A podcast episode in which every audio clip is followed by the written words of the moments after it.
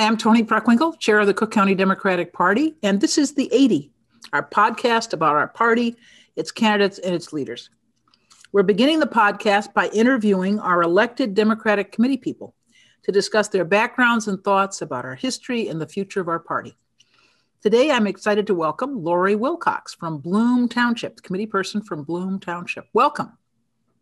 Thank you, President Preckwinkle. Help us out. Not everybody knows where Bloom Township is.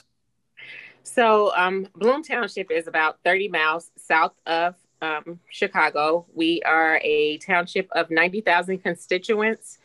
Um, we have 12 towns with 12 towns and villages within Bloom Township, Chicago Heights being the largest.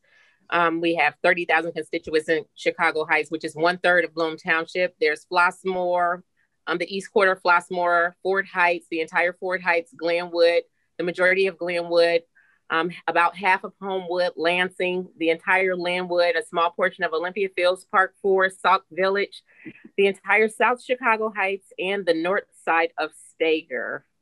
All so, right. 12 communities in Bloom Township, 90,000 constituents, and not all the communities um, are covered in Bloom Township in their entirety. Okay. All right. Now, you yourself have served as what city clerk for Chicago Heights for a decade? For a decade. This is my third term as the city clerk in Chicago Heights. Um, I ran uh, initially in 2011, um, second time 2015, and my third term was in 2019. I, I, I, can elaborate on how I got involved in Chicago. Yeah, how did you how did you end up how oh, did yeah, you yeah. end up how did you end up in local politics? Um, so I, I started out in the military at 17. I joined the Army Reserves at 17, and there were there were a group of us from the area that joined. But one of our friends was involved in politics outside of the military, and he just kept coming to us asking, saying, "You guys should run for office." And we're like, "No, we'll just help you out in the second ward in Chicago Heights." And so after three acts, you know, they say it takes three times to ask a person to run. By the third time, and numerous headaches. Every time I sat down with him and his crew, I would end up with a migraine. I finally agreed, literally, I finally agreed to um, run for city clerk. And he, this is how he convinced me. He said, Lori, well, you're a librarian by profession.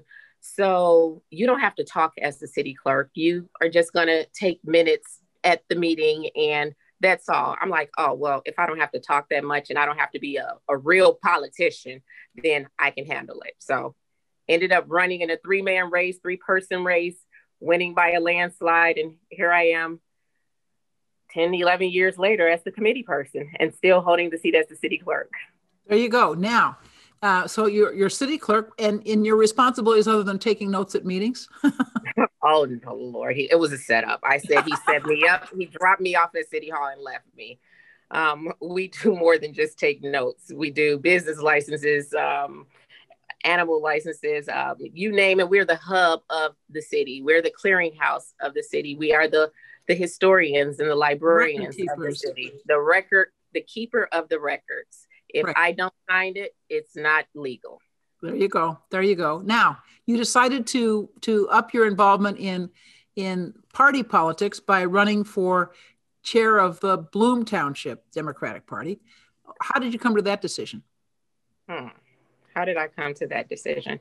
I would say in 2015, I joined, um, I was one of the fellows in Iowa, Illinois Women's Institute for Leadership, and they train 12 women throughout the state of Illinois to either get involved in politics by running for public office or being a catalyst to help others run for public office. Um, after I finished that training and I just got to meet a, a, like a plethora of people throughout the state and the county and the township and just started helping others out, just literally volunteering on others' campaigns. You thought I was like a strategist or something, but I found that this is something that I enjoy to enjoy doing.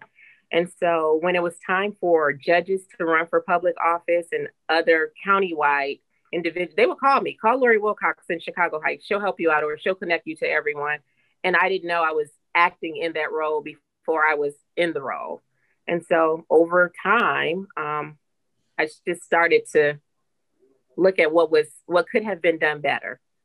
I always run my races. I always speak on um, public being a public official as what can be done differently or what can be done better not what someone is someone else is doing and so i 2018 i said i'm running for committeeman if i am going to be helping out on all these races then I, I actually need to be involved in the selection process of these candidates right so it's a four-year term so you'll be up again in in 22 and i presume you're going to be a candidate again yes ma'am all right. Well, listen, we thank you for your service to the Democratic Party. Tell us what you hope for uh, over the next cycle in Springfield and then from the national administration. Um, well, we're actually digging ourselves up from four years of an interesting show.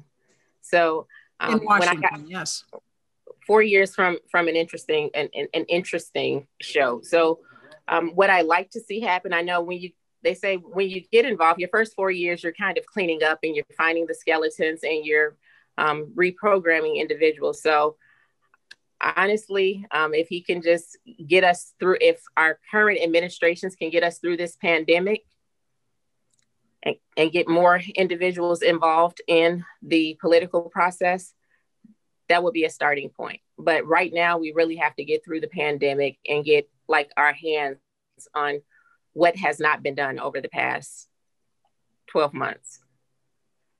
It's been a uh, it's been a tremendous challenge for local governments, and you and I both serve in local governments uh, because there has been no um, national policy for vaccine uh, production, uh, vaccine distribution, uh, and now I think the Biden administration, while they hope to come in with a kind of a playbook that they could modify and, and enhance, have discovered that they got to start from scratch. So um, all of us are challenged by the by the pandemic, but also by the economic collapse that that's followed. How has Chicago Heights fared?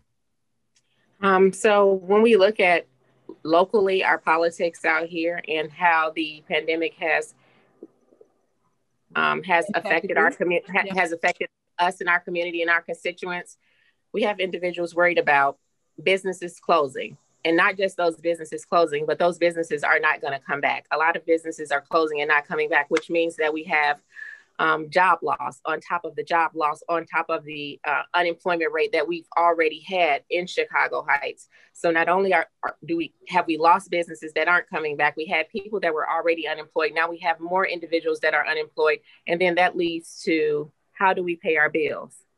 So we've been hit hard in the Southland. We were already kind of digging ourselves up.